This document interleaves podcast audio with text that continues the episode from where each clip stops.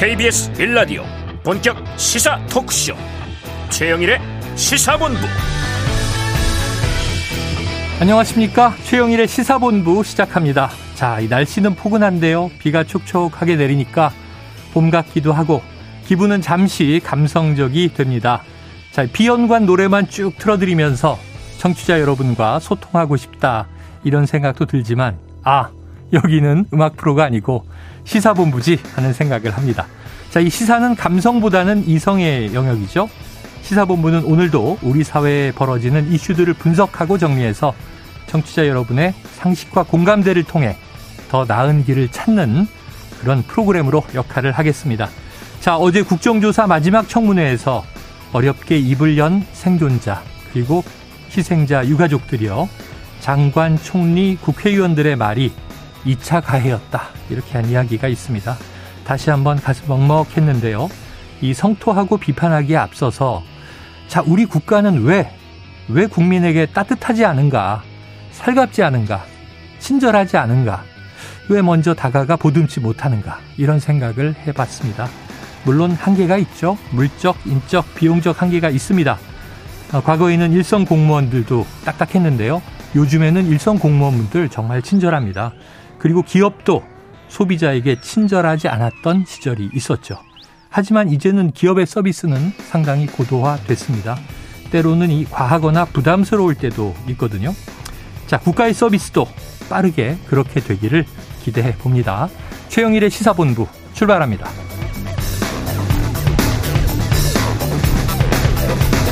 네, 일 부에서는요, 오늘의 핵심 뉴스를 한입에 정리해드리는 한입뉴스 기다리고 있고요. 이 부에서는 화제의 인터넷 뉴스를 다뤄보는 스트릿 뉴스 파이터 준비되어 있습니다. 이번 한 주간 놓치면 안 될 뉴스를 더 자세하게 알아보는 장윤선 기자의 주간 이슈, 이어서 스포츠 본부까지 만나보겠습니다. 자, 새해를 맞아서 청취자 여러분께 감사의 마음을 담은 선물이 있죠. 최영일의 시사본부에서 쏜 커피, 일명 최영일 커피, 추첨을 통해서 드리고 있으니까요. 짧은 문자 오십 원, 긴 문자 백 원이 드는 샵 구칠삼공으로 문자 보내주시기 바랍니다. 소중한 청취 의견을 저희가 감사히 받겠습니다. 자, 일 부 마지막에 신청곡을 틀어드리고 있습니다. 디저트송. 자, 오늘의 디저트송 선정되신 분께는요, 치킨 쿠폰을 보내드리고 있습니다. 많은 참여 기다리겠습니다.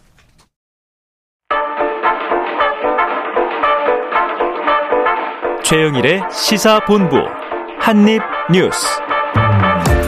네, 오늘의 핵심 뉴스를 한입에 정리해보겠습니다. 한입뉴스 박정호 오마이뉴스 기자, 헬마우스 임경빈 작가 나와 계십니다. 어서 오세요. 안녕하세요. 자, 정부가 일제강제동원 피해자 배상 판결 문제를 풀기 위한 해법으로 제삼자 변제, 이런 안을 내놨는데 이게 논란이에요? 그렇습니다. 그러니까 어제 외교부와 정진석 한일의원연맹 회장이 국회에서 공동 주최한, 네, 강제징용해법 논의 공개 토론에 여기서 나온 이 발언이 눈길을 끄는데요. 네네. 서민정 외교부 아시아태평양 국장이 뭐라고 했냐면, 어, 이 대법원 판결에 의해 배상 의무를 갖게 된 일본의 피고기업 대신에 음. 제삼자의 변제가 가능하다, 이렇게 얘기를 했고, 또 제삼자 변제를 통한 해결에서 이 강제동원 피해자 지원재단이 지급 주체가 될 수 있다, 음. 이런 얘기를 했어요. 그리고 이제 조현동 외교부 일 차장도 개회사에서 뭐라고 했냐면, 우리가 결단력 있는 한 걸음을 내리디면 일본도 여기에 호응해서 발맞춰 미래로 나아갈 수 있기를 기대한다, 이렇게 얘기를 했는데, 네, 이런 정부 인사들의 발언을 종합적으로 미뤄볼 때 정부가 조만간 일본 기업의 배상금 대신에 재단이 국내 기업의 기부금을 모아서 피해자들에게 전달하는 내용을 좀 골자로 하는 해법을 발표할 걸로 보인다, 이렇게 관측이 나오고 있거든요.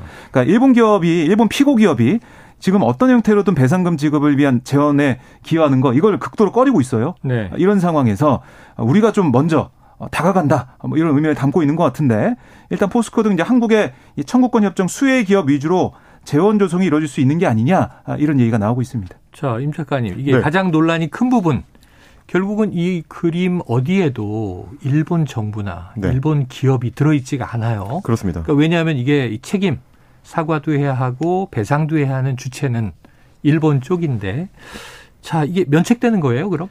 뭐 이렇게 정부 안대로 추진이 되게 되면 사실상 면책을 우리 정부가 나서서 해주는 셈이 될 네, 수가 네. 있어서 좀 걱정이 되는데요. 뭐 아마 이제 정부 입장에서는 특히 외, 외교부 입장에서는 한일 관계를 좀 더 매끄럽게 풀어야 된다라는 부담은 있었을 겁니다. 음. 뭐 이게 이제 이천십오 년에 있었던 위안부 강제 합의, 네. 사실상의 강제 합의와 준하는 어떤 상황이라고 이제 판단을 하고 있는 것 같아요. 그 당시에도 오바마 미국 행정부가 이제 우리 정부를 굉장히 좀 압박을 해서 일본하고 풀어라. 네. 그 결과로 이제 이 위안부 합의가 나왔다가 네네. 굉장히 큰 파열음을 음. 이제 겪게 되는데 지금 상황도 이제 북한의 군사적 도발 위협이 좀 높아지는 상황이라서 뭐 한일 사이의 어떤 관계를 좀 매끄럽게 풀어야 된다는 압박을 받고 있는 걸로 보입니다. 네. 근데 지금 말씀하신 것처럼 아, 문제는 뭐냐면 지금의 정부 조치대로 되면 가장 근본적으로는 대법원이 배상 판결을 내렸던 어떤 법 정신, 음. 기본적으로 왜 그런 판결을 내렸는지에 대해서 자칫하면 배신하는 결과가 될 수도 있다는 거. 그리고 이제 일본군 위안부 문제를 포함해서 일본이 이제 제국주의 시절에 저질렀던 식민지 어 이제 강제 법적 그 불법적인 통치 행위라든지 혹은 그에 따른 전쟁 범죄들, 음. 반인륜적인 범죄들에 대해서 면책해 주는 셈이 될 수 있다. 네네. 이제 이런 이런 결 이거는 이제 결국은 우리 헌법 정신과 맞지 않는 음. 부분이 되는 거거든요. 네네. 이거를 과연 이제 정부가 피해자들을 충분히 설득해낼 수 있겠냐? 벌써 피해자들은 어제 이제 있었던 공청회에서도 뭐 매국노라는 단어까지 이제 사용을 어. 해가면서 말이 안 된다. 이제 이런 주장을 하고 있는 상황이라 설득이 좀 쉽지 않아 보이고요. 아. 또 한 가지는 뭐냐면 네네. 그동안 우리 정부의 입장이나 우리 헌법재판소나 대법원의 입장하고 배치된다는 겁니다. 음. 왜냐하면 지금 이제 이 재단에 돈을 출연하는 그 기업으로 포스코가 지목이 되고 있는데 네. 이전에 이제 포항제철이었죠. 네. 그러니까 결국 이제 포항제철을 지목한 이유는 육십오 년에 한일 청구권 협정 때 우리가 일본로부터 뭐 보상을 일부 받고 뭐 차관을 드리고. 받았던 거 그 돈을 포항제철을 일구는데 네네. 상당히 사용을 했으니 음. 그때 수혜를 받았으니까 지금 이제 그걸 좀 갚아라 네네. 이런 의미거든요. 음. 근데 그럼 반대로 얘기하면 뭐냐면 결국 일본이 그동안 주장해왔던 그대로 음. 한일 청구권 협정을 통해서 민간인들의 청구권도 다 해소가 된 거다. 네네네. 그런 일본의 입장을 거의 공인해주는 셈이 네. 되기 때문에 그동안 이제 한국 내에서 알아서 하시오. 음. 당신들끼리 그렇습니다. 해결하. 이랬잖아요. 우리는 이미 육십오 년에 청구권 협정으로 그걸 털었으니까 네네. 한국 국내 문제로 알아서 처리를 해야 된다라는 일본의 입장을 사실상 그대로 반영하는 걸로 보일 네. 수가 있기 때문에 그렇습니다. 중장기적으로 굉장히 좀 우리가 국제사회에서 이 일본의 전쟁 범죄 문제를 제기하는 데 있어서 큰 걸림돌이 될 가능성이 있다. 이런 것까지 좀 종합적으로 고려하면 이 조치가 이렇게 시급하게 서둘러야 되는 사안인가 네. 이게 단순히 이제 피해자 유가족들만의 문제는 아닐 것 같습니다. 그러니까 최소한, 네. 최소한 이런 생각이에요. 박정호 기자가 이제 임경빈 작가를 때렸잖아요. 네. 그래가지고 법적으로 이제 배상하고 또 인간적으로 사과도 해야 되는데, 음. 이 박정호 기자가 전혀 움직이지 않고 있으니까, 저, 저 최영일이 임경빈 작가한테 배상금도 내드리고 사과도 드리겠습니다. 그러면 최소한 박정호 기자가 사과는 내가 한다. 미안하다. 음. 네. 그리고 지금 돈이 없으니, 나중에 최영일에게 내가 갚겠소. 이 정도만 돼도 삼자 변제라는 말이 성립이 되는데 그렇습니다. 일본은 아무 말을 안 하고 있으니까 네. 이게 해법이 되느냐 이거죠. 그리고 그러니까 이게 이제 단순히 네. 일본 기업과 우리만의 문제가 아닌 것이 기존의 대법원 판결에 따라서 일본 기업들은 배상을 하려는 움직임이 실제로 있었습니다. 아. 근데 이제 그걸 막았던 게 아베 전 총리 그렇죠. 시절의 일본 그렇죠. 정부였거든요. 네네. 사실상 일본 정부의 압박에 의해서 이 문제가 해결이 정부가 하지 마. 안 되게 거죠. 된 거라서 음. 이거는 일본의 정부 입장에서 서의 공식 입장이기 때문에 네. 우리가 이거를 좀 정확하게 정리하지 않으면 장기적으로 이제 큰 걸림돌이 될 네. 우려가 있습니다. 자, 해법 자체보다는 이제 일본의 태도와 일본의 이제 이 사안에 대한 메시지가 지금 중요하다는 생각입니다. 네, 일본 정부는 현실적이다 이런 평가를 내놨다는 일본 현지 보도가 네. 나오고 있어요. 예. 그러니까 어떻게 보면 일본 정부가 만족할 만한 네. 그런 해법을 우리가 먼저 제시한 셈이 되는 게 아니냐 네. 이런 지적도 있습니다. 네, 왜냐면요. 일본 정부 입장에서는 기존의 입장에서 전혀 후퇴할 필요가 없는. 그러니까 사실상 이제 일본은 거의 아무런 양보를 하지 않아도 되는 방안에 가깝기 배상도 때문에. 없고 사과도 없다. 그렇습니다. 일본 기업들이 이제 직접적으로 배상할 필요도 없어졌고 어, 직접적으로 사과할 필요도 없어지는 거기 때문에 음. 제가 아까 말씀드렸던 대로 면책이다. 어, 한일 청구권 협정을 통해서 우리는 완전 면책이 됐다. 라는 걸 확정하게 될 수가 있다. 이 부분은 좀 어, 걱정을 하는 학자들이 많이 있습니다. 자, 논란은 이어질 것 같습니다. 지금 해법을 도출한다라고 한 이제 어제 토론회에서 나온 이야기가 과연 해법인가? 이건 이제 국민적인 어, 의사들이 상당히 공론의 장에서 시끌시끌할 것 같습니다. 지켜봐야 할 사안이고요. 다음 이슈로 가봅니다. 자, 경찰의 특별수사본부 특수본 이태원 수사 결과를 발표하고 활동을 끝냈죠. 네. 오늘 수사 결과 발표가 있었는데요. 칠십사 일간 수사했던 결과입니다. 네. 그래서 지금 박희영 용산구청장 또 이임재 전 용산서장을 비롯해서 총 이십삼 명을 업무상 과실치사상 혐의 등으로 검찰에 넘겼어요. 음. 그리고 이제 특수본이 판단한 것은 이번 참사가 관할 지자체와 경찰 또 소방 등 법령상 재난안전 예방 대응 의무가 있는 기관들이 네. 사전에 안전대책을 수립하지 않거나 또 부실한 대책을 수립하는 그런 예방적 조처를 하지 않아서 발생한 인재다라고 판단했습니다. 네. 그다음에 참사 이후에도 기관별로 법령과 매뉴얼에 따른 인명구조나 현장 통제 이게 이루어지지 않았다라고 설명을 했고요. 특히 이 기관들의 이러한 과실이 중첩돼서 다수의 희생자가 발생했다라고 보고 각 기관 소속 공무원들을 업무상 과실치사상 혐의에 공동 정범으로 묶었습니다. 음.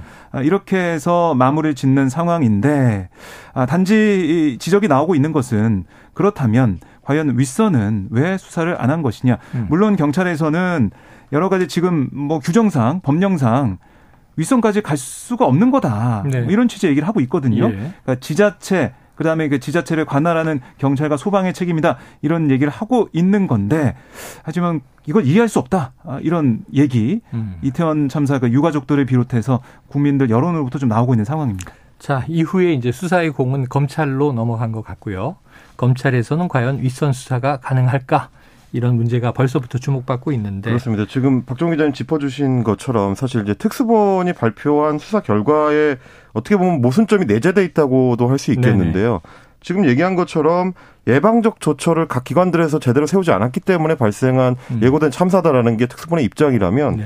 그 예방적 조, 조처를 결정하고 미리 그걸 받았어야 하는 각 기관의 장들은 그러면 어떤 책임을 네네. 지게 되는 것이냐 하는 문제와 맞닥뜨릴 수밖에 없습니다. 뭐 용산경찰서장에서 그게 끝나는 문제가 아니고 음. 서울경찰청장이 사실 서울시에서 일어나는 안전이나 재난 관련해가지고 이제 뭐 우선 책임을 네. 져야 하는 어, 장이 될 거고요. 경찰청장 문제도 있고 행정관정부 장관도 있습니다. 음. 그러니까 법리적으로 쉽지 않다라고 어, 특수본에서는 얘기를 합니다만은 그 법리적인 부분에 대해서는 전문가들마다 의견이 좀 다릅니다. 네. 재난안전관리법상으로 보면 행정안전부부터 이 개선이 순서대로 만들어져 있기 때문에 음. 지자체하고 행정안전부도 법적 책임을 져야 할 요소가 있다라는 네. 주장을 하는 분들도 있기 때문에 이 부분은 특수본 수사가 끝난 이후에도 논란이 좀 쉽게 가라앉지 않을 것 같고요. 국정조사가 또 어떻게 보고서를 만드느냐에 따라서 그 결과가 이제 추가적으로 수사가 필요해질 수도 있기 때문에 네. 조금 더 지켜보셔야 될 것 같습니다. 그래요. 자, 관련해서 어제는 이제 이태원 참사 국조특위 공청회인데 뭐 원래 삼 차 청문회죠. 그런데 네. 이 차 공청회가 돼버려서 어, 이제 마지막으로 이야기하는 자리가 있었고, 그리고 이제 남은 오 일 동안은 보고서 작성을 한다는 건데, 어제 그래서 이제 생존자들과 이 희생자 유가족들이 발언을 하는 공청회였습니다. 어떤 음. 이야기들이 주로 나왔습니까? 네, 우선 생존자들이 참사 당시 현장 대응 인력이 부족한 상황, 이거 좀 가감 없이 전하는 모습이었고요. 네.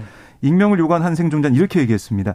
사람들이 모두 정신을 잃고 빠져나갈 수 없는 상황이었는데 왜 소수의 인원만 출동했는지 의문이다. 음.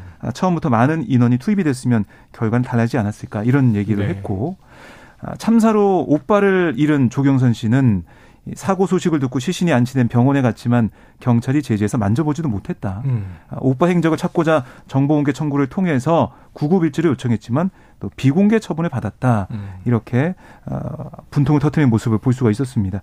그리고 이제 그 참사 이후 정부 대응도 문제가 있다라는 얘기가 나왔는데요. 음. 한 유가족은 제대로 된 진상 규명과 사과 또 책임은 뒤로 하고 다급히 보상금을 지급했다라고 한 정부의 태도가 음. 이해되지 않는다. 또 여론 조작으로 유가족을 분열하게 할 생각하지 말고 좀 정부답게 행동하라 이런 얘기를 했고 그리고 이상민 행안부 장관이 어제 좀 안 나왔잖아요. 네네. 그러니까 그동안 계속해서 기관 보고나 청문회 과정에서 있었던 출석했던 이 정부 이제 기관장들에 대한 불만도 나왔는데 음. 아니 제게 한 생존자는 제게 이 차 가해는 장관, 국무총리, 국회의원들의 말이었다. 음. 그러니까 예전에 비해 우려할 정도 인파는 아니었고. 뭐 경찰 병력을 미리 배치해 해결할 수 있는 일이 아니었다. 이런 네. 이상민 장관의 첫 브리핑을 보고 무너져 내렸다. 이런 음, 심경도 털어놨는데요. 아, 결국 이번 국정조사 이제 마무리 단계지만 특수본 수사도 그렇고 국정조사도 그렇고 유가족들과 생존자를 포함해서 국민들이 볼 때는 뭔가 속 시원하게 이 참사에 대해서 왜 이걸 예방하지 못했고 어떤 일이 있었고 여기에 대해서는 알지 어려운 알기 어려운 그런 네. 상황이었다라고 볼 수가 있겠습니다.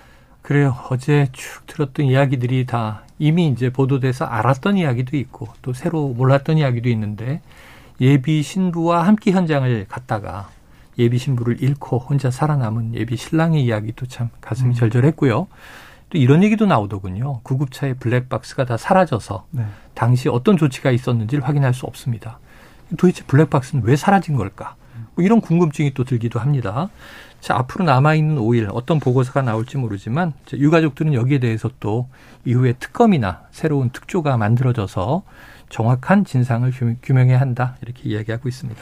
저희도 사실 매일 관련된 보도 내용들을 전해드리면서 뭐 이제 국정조사가 마무리 수순에 들어가기 때문에 정리를 해보자면, 이게 이제 특수본 수사하고 국정조사의 연계성이 네네. 거의 제대로 작동하지 않았다라고 음. 볼 수 있을 것 같습니다. 원래 국정조사가 이제 가장 효과적으로 작동이 되려면 특수본처럼 이제 현장에서 직접 수사해서 수사 자료들을 계속해서 이제 공급하는 역할을 하는 쪽에서 국정조사위원단 쪽으로 이 자료들이 이제 충분하게 빠른 속도로 공급이 돼서 그걸 이제 분석해서 사고 원인이라든지 조치의 미흡함이라든지 이런 거를 이제 정확하게 밝혀낼 수 있었어야 되는데 음. 실제로는 지금 특수본 수사가 진행 중이기 때문에 관련 자료를 제공할 수 없습니다라는 핑계로 좀 활용되는 네네. 측면들이 좀 강했고요. 그러다 보니까 이제 뭐 야권의 그 국정조사 특위위원들은 그런 얘기도 합니다.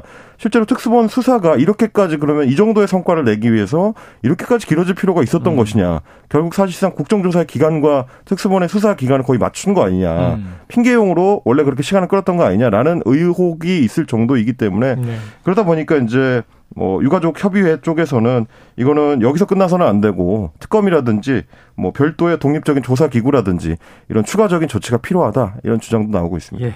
자, 다음 이슈로 가보겠습니다. 지금 계속 이제 이 국민의힘 전당대회를 앞두고 시끌시끌 화제가 되고 있는 이야기였는데요.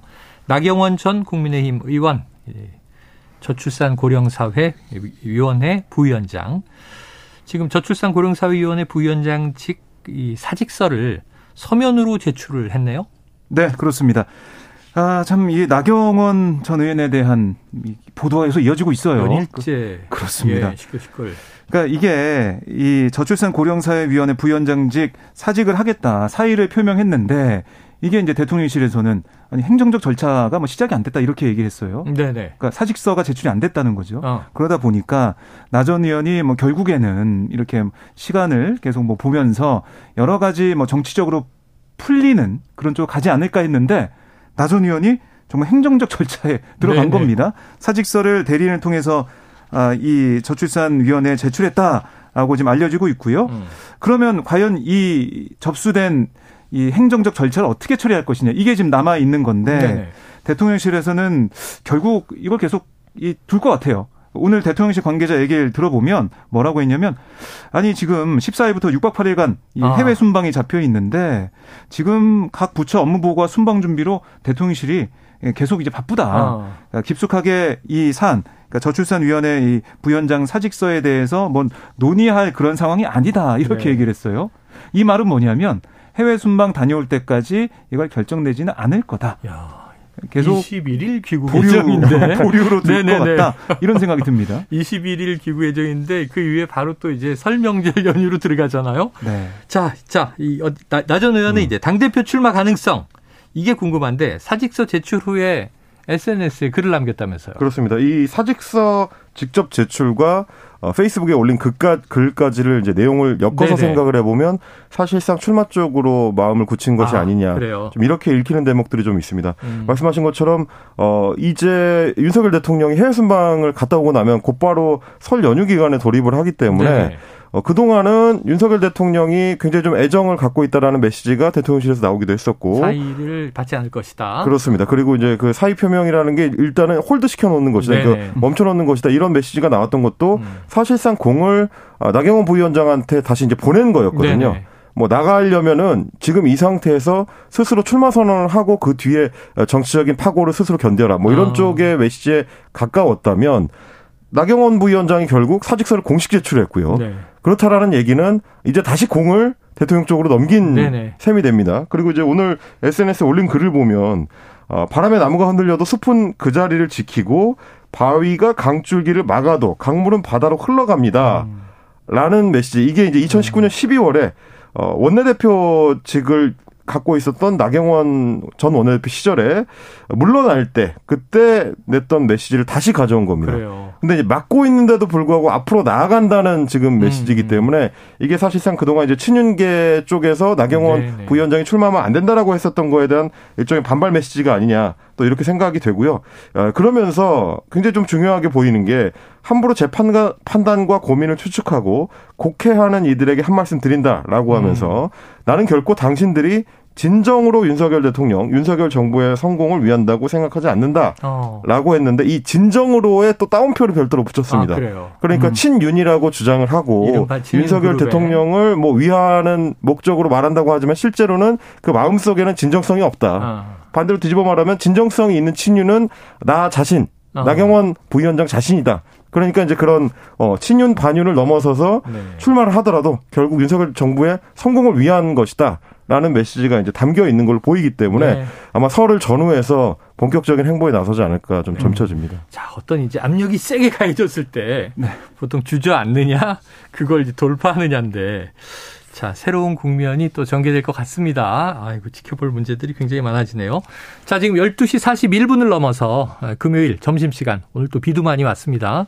점심시간에 교통 상황을 알아보고 이어가도록 하겠습니다. 교통정보센터의 오수미 리포터 나와주세요. 네, 시각교통정보입니다. 오늘 빗길에 돌발 소식이 잦은 편인데요. 먼저 서울 시내 올림픽대로 공항 쪽으로만 두 건의 사고가 있습니다. 청담대교를 지난 일 차로의 사고가 있고요.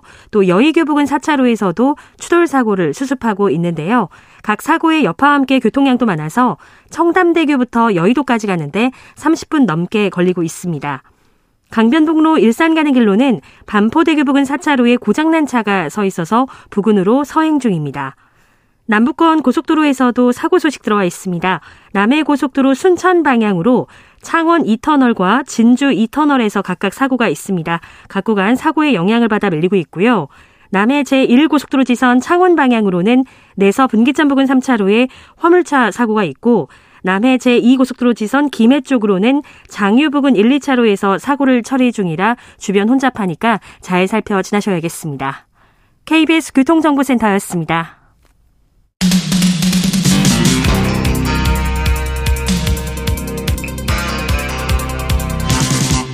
최영일의 시사본부. 네, 다음 소식으로 가보겠습니다. 화천대유 대주주 김만배 씨 오늘 재판에 출석을 했는데 자, 이게 극단적인 시도를 해서 그 회복을 기다렸다가 다시 열린 재판이죠? 그렇습니다.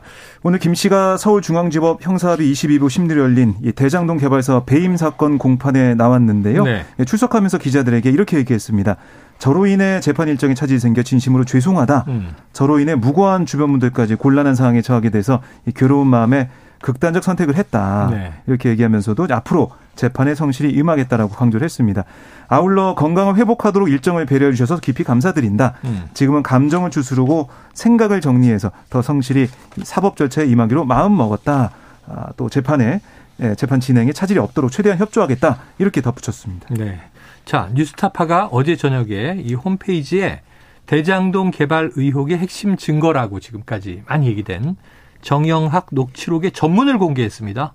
자, 임 작가님 많이 보셨을 텐데 이 네. 어떤 내용이 눈에 띄었습니까? 전문의 분량이 이제 천삼백이십사 쪽 분량이라서 어, 하룻밤 사이에 다 읽어보기는 조금 네. 어려웠고요. 다만 이제 기존의 그 뉴스를 통해서 보도된 것들 중에서 직접 좀 눈으로 확인을 하면 충격적인 뭐 이런 것들은 어, 좀 눈에 띄었습니다. 예를 들면, 네. 오십억, 일명 이제 오십억 클럽. 예. 그 명단이 직접 이렇게 그림이나 도표 같은 걸로 딱 보여지니까. 아, 그래, 들어있어요. 음. 어, 그러니까 그거는 조금 더 와닿는 느낌이 좀 들긴 어. 하더라고요. 아, 이런 식으로 아예 좀 그림을 그리고 있었구나. 네네. 라는 좀 생각이 좀 들기도 했고. 그리고 이 대장동 일당들이 그동안의 검찰을 어떻게 바라보고 있었는지. 음. 이걸 이제 그대로 보여주는 장면들이 많이 있었습니다. 네. 어, 그들에게 뭐, 언론에서 평가하기로는 검찰이 우리 힘의 근원이다. 아. 아, 이렇게 얘기할 수 있을 정도로 네. 그리고 그 근원적인 어떤 힘을 작동시키는 중심에는 일종의 법조 브로커 역할을 했던 김만배 씨가 있었던 음. 거고요.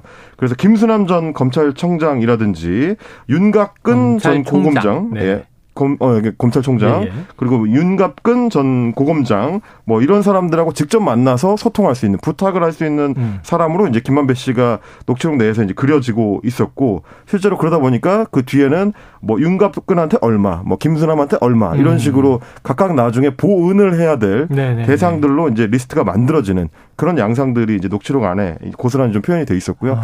그러다 보니까 왜 이 검찰 인맥들에 대해서는 유독 제대로 된 수사가 좀 진척이 없는 걸까 하는 음. 의문도 또 따라붙었습니다. 네, 자 녹취록 전문이 상당히 양이 방대한데 앞으로 이걸 이제 분석해서 뭐 언론 보도도 나오고 관련해서 또 수사와 이제 비교해서 지금 임 작가님 얘기하신 대로 왜 이 대목은 지금 진척이 없는가 그런 궁금증들을 또 국민들이 갖게 될 것 같습니다. 지켜보도록 해야겠습니다. 자 그런가 하면 어제 태국에서 이 김성태 전 쌍방울 회장이 검거됐다는 이제 소식이 전해졌잖아요. 그런데 이게 이르면 오늘 송환된다고 해서 네. 보통 현지에서 안 오겠다 소송하면 몇 달 걸린다고 하는데 자진 귀국 이렇게 됐습니다. 자 이게 민주당 이재명 대표의 변호사비를 쌍방울이 대납했는가 음. 또 대북 송금에 이제 관여했는가 등등 각종 의혹의 키맨인데 이제 어떻게 될까요? 우선은 원래 이제 오늘 정도에 귀국하지 않겠느냐고 했는데 네. 여행 증명서 발급 같은 절차가 좀 남아 있어요. 아마 이게 마무리가 되는 대로 다음 주 초에 입국하지 않겠냐. 다음 주 초. 네, 이런 전망이 나오고 있고요. 여권이 이제 말소된 상태죠. 네, 그래서 이제 검찰 같은 경우는 김 전 회장이 인천공항으로 이제 입국하자마자 곧바로 음. 체포하겠다 네. 이런 얘기를 하고 있고요. 그리고 이 여러 가지 의혹에 대해서 이제 따져 물을 텐데. 우선은 이 대급 송금 의혹 규명 여기에 이제 속도가 붙을 걸로 예상이 돼요. 음. 김 전 회장이 쌍방울이 이천십구 년 전후 계열사 임직원 수십 명을 동원해서 육백사십만 달러 약 칠십이억을 중국으로 밀반출해서 북한의 북측에 음. 전달했다 이런 혐의를 두고 있는 건데. 네네. 이 검찰은 쌍방울이 북측 조선아시아 태평양 평화위원회 등과 경제협력 사업을 합의한 대가로 돈을 건넨 걸로 보고 있고. 네. 또 이 대표의 경기지사 재임 기간 변호사비를 대납, 대납했다는 의혹 이것도 김 전 회장한테 좀 따져 묻겠다는 건데 음. 이 대표의 이천십팔 년 공직선거법 위반 사건을 맡은 변호인들에게 쌍방울 전환사채 등으로 거액의 수임료를 대납했다 음. 이런 의혹을 검찰이 가지고 있습니다. 네. 근데 이거는 뭐 의혹으로 지금 불거져 있는 상황이고 당사자가 이제 곧 귀국을 하기 때문에 여기 검찰에 어떤 얘기를 진술할지 또 아마 이제 진술된 내용이 언론 통해서 보도가 될 걸로 예상이 되는데 거기에 따라 또 이 전국이 좀 여러 가지로 흔들리지 않을까 이런 생각이 듭니다. 네. 이제 사실 김성태 전 회장 같은 경우는 뭐 관련된 인사들이 또 워낙에 많아요. 음. 지금 이제 이재명 대표 쪽으로 중심돼서 얘기가 되고 있긴 하지만 음. 변호인단에 이제 박찬호 전 어, 박찬호 변호사라든지 뭐 예전에 소위 말해서 이제 윤석열 사단에 속한다라고 했었던 검사 출신 인사들이 이제 상당수 포함되어 있는 걸로 음. 어, 이제 드러났기 때문에 그게 이제 어떤 효과를 발동시킬 것인가 이게 또 서초동 법조계에서는 이제 관심 사안이고요. 그리고 어제 여의도 정치권에 좀 취재를 해봤을 때는 여야 양쪽에서 모두 음. 갑작스럽게 체포가 되고 급하게 귀국이 결정된 거에 대해서 이 뒤에 배경이 무엇이냐 이걸 두고 여야가 서로 이제 엇갈린 전망 내지는 기대 내지는 걱정 을 하고 있는 좀 양상이었는데 뭐 민주당에서는 어 김성태 전 회장이 들어와서 혹시 이제 이재명 대표와 관련해서 어떤 증언을 쏟아내게 될까 그게 혹시 정치적으로 더 큰 사법 리스크로 이제 이어지는 거 아닌가 이런 걱정들이 좀 있는 반면에 네. 거꾸로 이제 국민의힘 쪽 여당 쪽에서는 왜 이렇게 빨리 들어오려고 하는 것이지? 라는 부분에 대해서 의혹을 갖고 있는 겁니다. 왜냐하면 정치적 효과를 극대화하려면 사실은 내년 총선, 즈음에. 총선 직전 즈음에 들어오는 게 가장 효과적인데 네. 그게 아니라 이렇게 급하게 들어와서 빨리 털어내버리면 오히려 음. 여론을 조성하는 데 있어서는 불리할 수도 있다. 그러니까 음. 서로 양측이 네. 어, 걱정하는 포인트가 좀 다른 거죠. 네. 그러니까 실제 음. 이제 사법적인 뭐 요소와는 다르게 정치적 효과를 걱정하고 있는 여의도의 풍경이 또 네. 비쳐 보이기도 했습니다. 아니 근데 국내 이제 언론 기사들을 쭉 보다 보니까 저는 케이비에스 지금 이제 방콕 특파원으로 나가 있는 김원장 기자가 있어요. 네. 그런데 이제 쭉 취재기를 이제 올렸는데 한인들이 가장 많이 가는 방콕에 있는 주요한 골프장에서 되게 태연하게 체포가 됐다는 거예요. 굉장히 눈에 띄게 체포가 됐죠. 교민들과 상당히 교류를 하면서 네. 주로 많이 전화 통화를 하던 교민의 이제 지피에스를 추적하다 보니까 태국 경찰이 골프장에 딱 찍혀서 이제 가서 체포했다는 건데 굉장히 뭐. 아주 이 음습한 곳에 숨어서 음. 무장 경호원을 대동하고 있을 것 같은 영화 같은 분위기가 전혀 아니었다. 이런 얘기를 하고 있어서. 그리고 이제 독자 예. 제공으로 소개가 됐던 사진도 보시면 네. 이게 뭐 몰래 찍은 사진같이 편하게. 보이지 않는 네. 그런 사진이다 보니까 이게 저희가 뭐냐 배경이 뭐냐 이제 이런 궁금증들이 많이 있는 것 같습니다. 궁금증이 생깁니다. 자, 한국은행이 이 와중에 기준금리를 이 영 점 이오 퍼센트포인트를 올렸습니다. 사상 처음 일곱 차례 연속 금리 인상. 어떻게 될까요? 네, 그러니까 올릴 수밖에 없는 게요. 네. 해가 바뀌어도 네. 이 물가는 계속 이제 고물가에 머물러 있는 거 아니겠습니까? 아직까지는. 네. 지난해 십이월 소비자 물가 지수가 일 년 전보다 오 퍼센트 올랐어요. 그러니까 상승률이 지난해 칠월 육 점 삼 퍼센트를 정점으로 떨어지고는 있지만 오월 이후 팔 개월째 오 퍼센트대 이상을 네. 유지하는 그런 상황이거든요. 그래서 물가를 안정시키기 위해서는 어쩔 수 없는 상황. 이게 지금 하나 있는 거고요.